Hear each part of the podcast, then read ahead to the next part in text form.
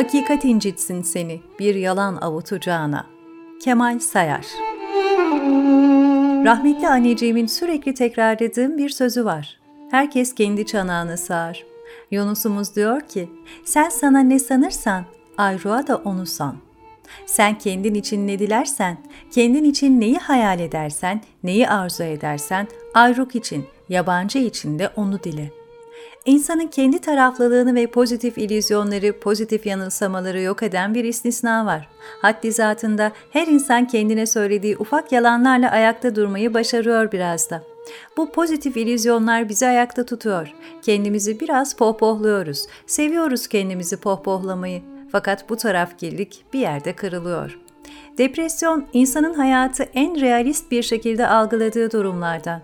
O illüzyonlar, yanılsamalar soluyor, buharlaşıyor, insan hayatın kırılganlığını, kendi hatalarını, kusurlarını çıplak bir ışık altında görebiliyor.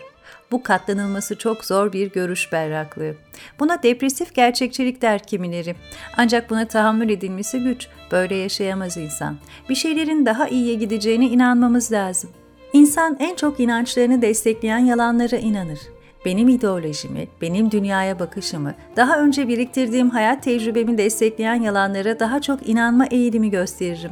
Bu benim kendime daha çok güvenmemi veya güçlü bir politik taraftarlık içindeysem bunu berkitmemi sağlar. Benim politik düşüncemi güçlendiren veya karşı tarafı çürüten bir yalana daha çabuk sarılırım.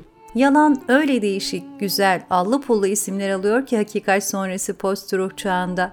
Ralph Keyes'in ifadesiyle hakikat sonrası çağda gerçek ve yalanlardan başka tam olarak gerçeği yansıtmamakla birlikte yalan da denemeyecek muğlak ifadelerden oluşan üçüncü bir kategori vardır.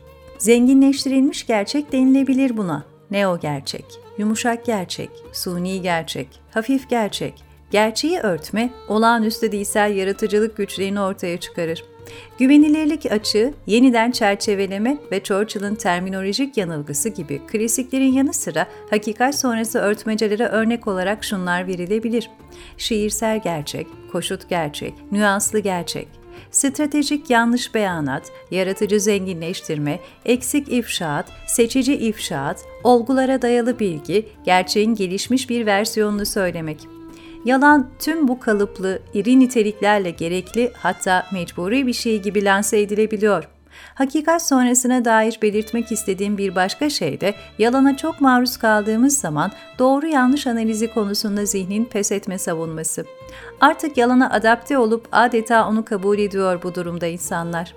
Yalanın, yalancıya verdiği zararların en önemlisi yalan söyleyenin hiçbir şeye ve hiç kimseye inanmaz hale gelmesidir. Güven duymayan insanların bir kısmı da hepsi değil, çok yalan söyleyenlerdir. Bazen klinik örneklemde karşılaştığımız yalancılık semptomu gösteren insanlar olur. Kişinin kendisine güveni o kadar azdır ki kurduğu bir hayal dünyasında hep yalanlarla yaşar. Veya narsistik, kendisine sevdalı kişiler bire bin katarak, her şeyi abartarak kendi kişiliklerini dev aynasında göstererek yaşarlar. Bunun yanı sıra sosyopatlar insanları manipüle etmek ve kötüye kullanmak için yalan söylerler. Saadet zincirleri insanları istismar etmek için, onlara bir şey satmak için yalanlar söylerler. Bir şey bize fazladan bir şey vaat ediyorsa ona daha çabuk inanma eğilimi doğamızda vardır.'' Yalanın tespiti kolay değildir. Mikro ifade denilen yüzün içine gizlenmiş ufak mimiklerin birdenbire her zamanki ifadesinden kayması durumunda bunun yalanın belirtisi olabileceğini söyleyenler de var. Beden diliyle ilgili birkaç ipucu yaygın olarak gözlemlense de yalan söyleyeni %100 kesinlikle tespit edebileceğimiz bir yöntem bulunmuyor. Yalanın tespitinde göz kaçırmak kesinlikle güvenilir bir belirti değil. Göz kaçırmak kültürden kültüre değişen sebepler gösterir. Örneğin Japonlar insanların gözlerine bakarak konuşmayı sevmezler. Göz göze gelmek saygısızlık addedildiği için gırtlak hizasına bakarlar. Siyahi Amerikalılar da böyledir ama bir beyaz Amerikalı göz irtibatı kurmazsanız sizin ondan bir şey gizlediğinizi düşünebilir. Kaşınmak, elini kolunu oynatmak gibi belirtilerin de kültürel bağlamda değerlendirilmesi gerekiyor. Yalan dedektörleri kalp ve nabız hızını ölçse de %25 ila %75 arasında bir oranda yanıltabileceğini gösterilmiş araştırmalarda. Yalanı içselleştirmiş kişi yalan söylerken en ufak bir vicdan azabı duymadığı için kalp hızı ve nabzı da yükselmeyecektir. Sosyopatlar da keza yalan söylerken korkmaz, gerçeğe kendi kurgusunu katarlar. Hülasa yalan dedektörleri de yalan söyleyebilir. Muhatabın yalan söylediğini kesin olarak saptayabileceğimiz herhangi bir ölçümleme yöntemi bulunmuyor. Çok mal haramsız, çok laf yalansız olmaz diye bir söz var. Az ve öz konuşmayı başarmalıyız. Gerçeği saklamak, yalan söylemek sayılmalı mıdır? Gerçeğin sizce bilinmemesi gereken kısmını saklamak da yalan söylemenin bir türüdür. Böylelikle gerçeğin açığa çıkmasını önlemiş olursunuz. İnsan bu şekilde de muhatabının gerçeğe erişimine engel olduğu için yalan söylemiş sayılır. Örneğin basın organlar sıklıkla bu şekilde yalan söyler. Çok spesifik bir örnek vardır. Hatırlarsanız Körfez Savaşı'nda bir tane kara batan petrole bulanmış görüntüsü dönüyordu ekranda sürekli. İletilmek istenen mesaj şuydu. Saddam çok kötü bir adam. Petrolü denize sızdırdı. Dolayısıyla ona müdahale etmek en meşru hakkımızdır. Böylece biz çevreyi düşünmek, kötü bir adamı cezalandırarak haklı bir şey yapıyoruz. Sonra bunun bir başka yerdeki petrol sızıntısına ait bir görüntü olduğu ortaya çıktı. Bilinçli bir manipülasyon yapılıyordu. Yani gerçek mahal değiştirerek yalana dönüşmüştü. Orada da bir gerçek, bir vaka vardı ama o gerçek başka bir alana transfer edildiğinde yalan oluyordu. Manipülasyon, insanların yalanla yahut çarptırılmış gerçeklerle yönlendirilmesi, zihinlerinin şartlandırılması, başka bir şeye hazırlanmasıdır. Buna karşı da çok dikkatli ve agah olmak lazım.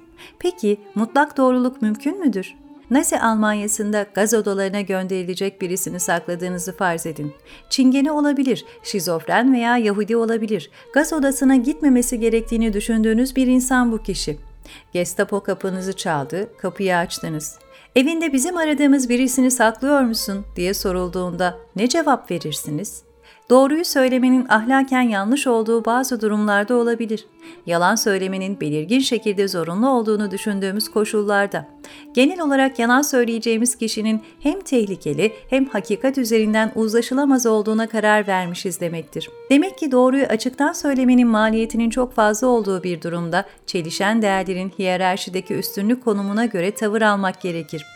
Bu yaklaşım aslında tüm prensiplerimiz açısından her durumda gözetilmesi gereken bir hassasiyettir. O sebeple yalan söylemenin cezai müeddiyeye bağlanmadığı hukuk düzenlerini anlamak bir şekilde mümkün. Tarihin en eski yazılı yasası sayılan Hammurabi kanunlarında da yok ki oldukça ayrıntılı düzenlemelere sahiptir birçok konuda. Bizim dinimizde de yalan dünya diye bir söz var. Yalan çünkü gelip geçici ve buna rağmen bizi kalıcılık vehmiyle aldatıyor.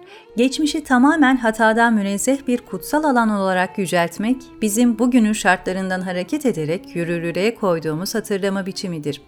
Bugünü anlamlandırmak için bazen geçmişi aşırı kutsayabiliyoruz. Ama geçmiş hep bugünden inşa edilir ve bugünün ihtiyaçlarına göre inşa edilir.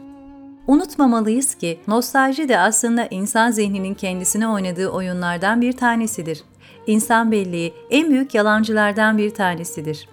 İnsan hafızası çok yalan söyler. Size bir resim gösterip bu resimde sen annenin evlendikten sonraki ilk evinde Beyoğlu'nda yaşıyorsun dense, Beyoğlu'nun bir köşesinde öyle bir ev olmasa, böyle bir yaşantı hiç olmasa dahi siz bir sene sonra hatıralarınızı anlatırken o resme atıfta bulunarak bu hatırayı gerçekmiş gibi anlatabilirsiniz. İnsan belleği telkine çok açıktır ve hatırladıklarımız çoğu zaman hatırlamak istediklerimiz veya bize etrafımızın anlattığı şeyler olabilir. Bu yüzden günümüzde sadece bellek üzerine insanın hatırladığı şeyler üzerine yapılan iddia ve suçlamalar başka delillerle desteklenmediği sürece kesin doğruluk karinesine sahip değildir. Akira Kurosawa'nın filmlerindeki sinema ve bellek üzerine bir inceleme yapmıştım. Rashomon filmindeki gerçeğin göreceliği ve insan doğası temalarını ele alan bir çalışmaydı.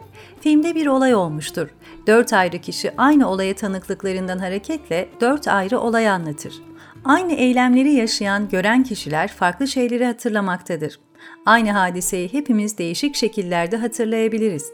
Ulusların da belleği böyle, biraz kendilerine göredir. Her ulus kendi geçmişine dair mitler, kahramanlık hikayeleri oluşturur. Ama bu söylencelere milletlerin kurtuluş aşamasında ve buhran zamanlarında yani tehlikeye en açık ve hassas oldukları dönemlerde daha sıklıkla başvurulur. Bugün yapılabilecek şeylerin niteliği ne kadar güçsüzse, çaresizlik ne kadar kesifse, şanlı tarih o kadar yüceltilir. Taşta görülen rüya, ruhumuzu her ne kadar ısıtsa da bugün yapabileceğimiz şeyleri ıskalamamıza neden olabilir. Geçmişe asıl sadakat sadece kahramanlık hikayeleri anlatmak değil, onların bize miras ve emanet bıraktığı bu ülkeyi gurur duyacakları yerlere taşımaktır.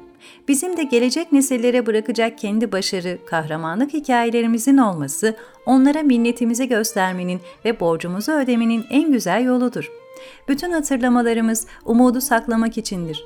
Hakikat sonrası kavramından bahsetmiştik. Bu konuda işaret edeceğimiz bir başka husus da yalanın sahip olduğu gerçekliği dönüştürme potansiyeli. Bir yalan ne kadar çok tekrarlanırsa o kadar çok gerçek olma ihtimali taşır. Bir yalanı sonsuza kadar veya yeterince uzun süre tekrarlarsanız bir süre sonra insanlar onun sabitliğine zihnen alışır ve onu gerçek kabul etmeye başlar. Biz bu kavramla yakın zamanda en çok Trump'ın seçim kampanyası esnasında karşılaştık. Açıkça ve göstere göstere yalanlar söylendi. İngiltere'nin Avrupa Birliği'nden çıkması kampanyasında Türklerin Avrupa Birliği'ne üye olacağı, İngiltere'deki bütün işleri ele geçireceği yönünde bir yalan kampanyası düzenlendi ve bu da İngiltereli çalışan kesimi tedirgin etti. Bu yalan orada maya tuttu. O kadar çok tekrar edildi ki bu husus gerekli referanslarla itiraz edilip çürütülse bile etkisini yitirmedi. Yine Amerika Birleşik Devletleri'nin son seçim kampanyasında sayısız yalan üretildi ve bu yalanlar özellikle Makedonya'da kurulu bir yalan üretim merkezi tarafından organize bir şekilde sosyal medyaya servis edildi.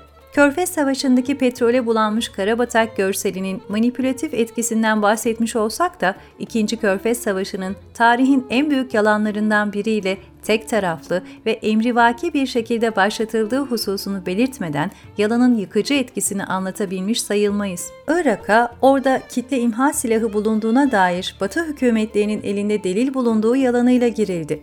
Bütün ülke alt üst edildikten sonra bile Irak'ta kitle imha silahına rastlanmadı.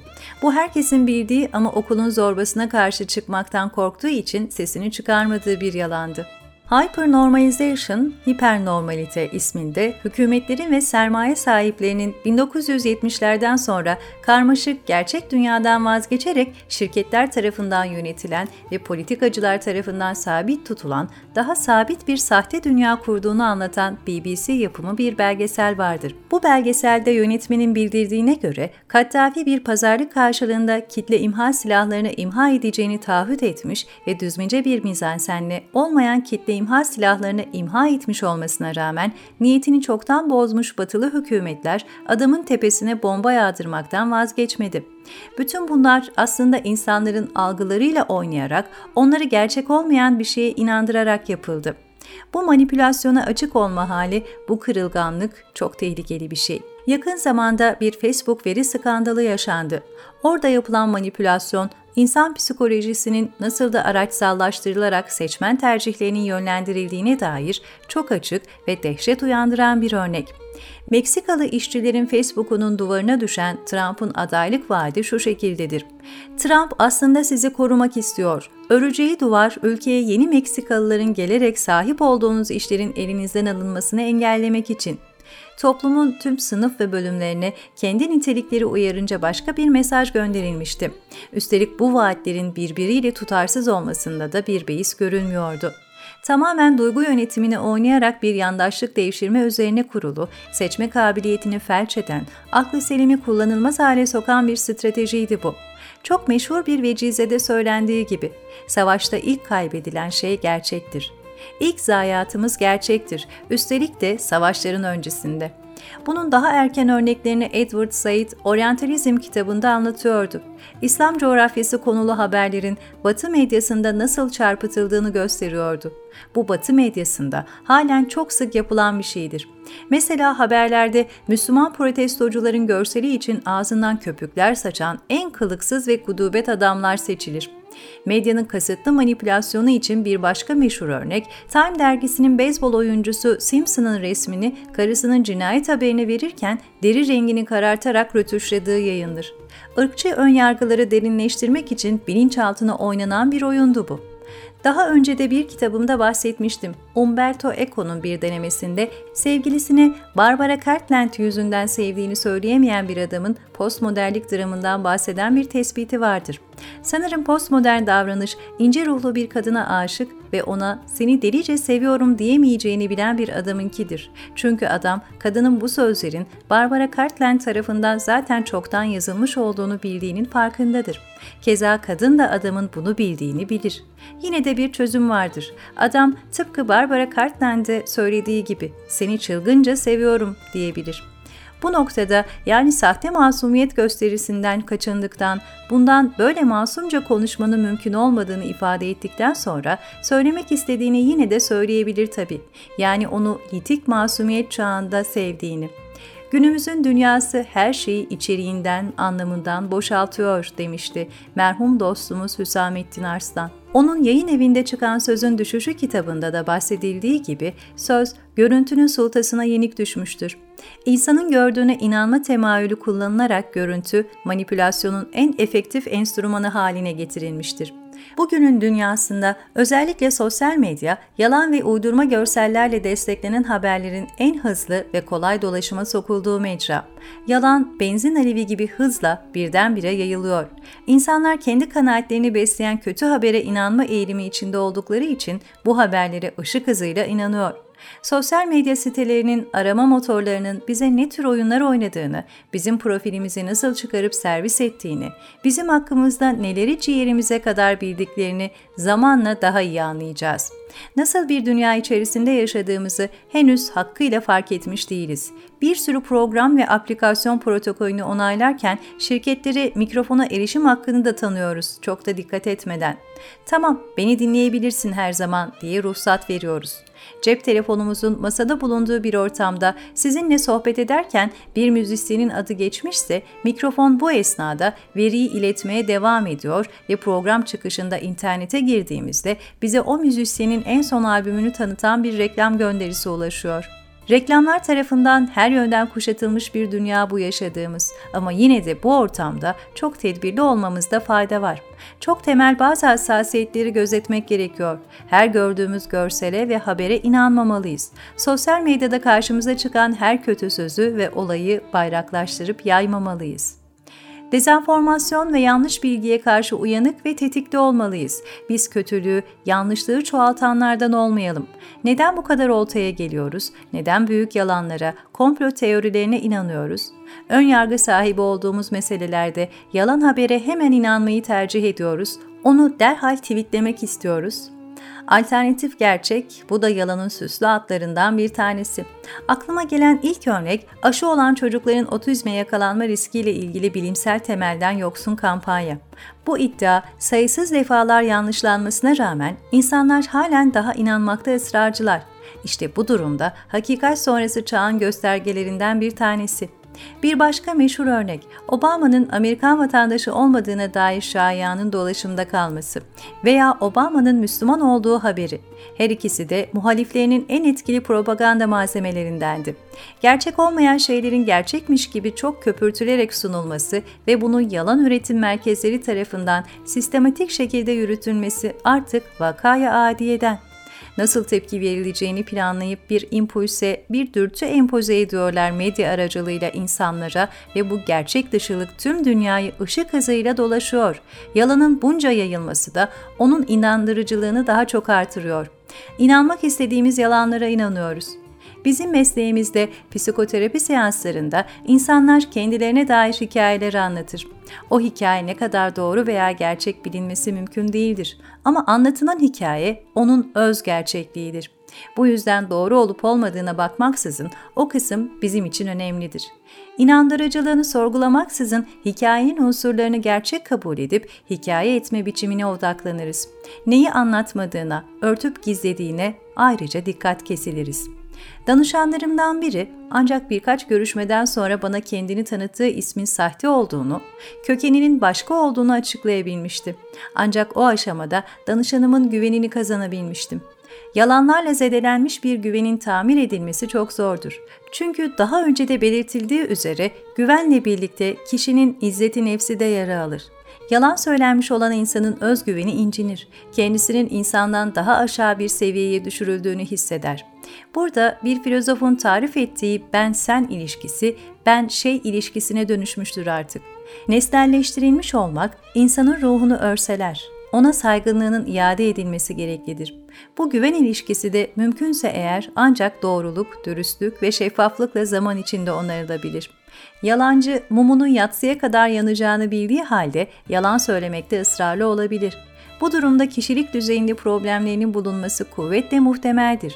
Yalan söylediklerini anladığımızda dahi insanlara muamele ve ifade üslubumuza dikkat etmemiz önemlidir. Çok değerli bir hocam vardı. Allah uzun ömür versin kendisine. Harvard Üniversitesi'nden Arthur Kleinman. Onun asistanı Mısırlı bir hanım bize bir gün anlatmıştı.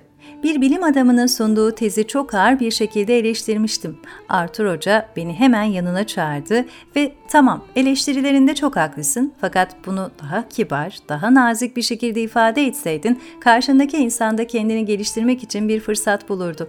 Şimdi bunu saldırı olarak algıladığı için bu fırsatı yitirdin. Gerçekler daha nezaketle, muhatabının da yararlanabileceği şekilde ifade edilmelidir. Mealinde bir ikazda bulunmuştu. Anlamı oluşturacak olanlar bizleriz. Manipülasyona gelmemek, bizim için kötü niyetleri olan insanların oyununu bozmak, uyanık olmak, soru sormaya devam etmek, kendi nefsimizi, egomuzu sorgulamak, yeri geldiğinde kendi kabilemizin inançlarını eleştirmek ve kolayca süreye dahil edilen insanlar haline gelmemek, kendimizi yalandan korumak için elimizdeki en etkili savunma mekanizmaları. Batı için toptan bir hükümle riyakar diyemeyiz ancak modern Batı uygarlığında kendini kayıran bir taraf var. Kendisi için istediğini başkası için de çok da lüzumlu görmüyor. Kendisini demokrasiye layık görse de demir yumrukla yönetilen bir takım ülkelerle ahbap-çavuş ilişkilerini hiç sorgulamadan yürütebiliyor. Bağımsız bilim adamları tarafından yapılmış çok enteresan bir araştırma sonucu var. İngiltere'nin Afrika Barışı projesini başlattığı dönemde Afrika'daki çetelere en yüksek meblağda silah satışı yapmış ülke İngiltere. Devlet ilişkileri alanında özellikle Batı ile yürütülenlerde bu türden riyakarlıklarla karşılaşmak işten değil. Buna organize riyakarlık deniyor. Bırak hakikat incitsin seni, bir yalan avutacağına.''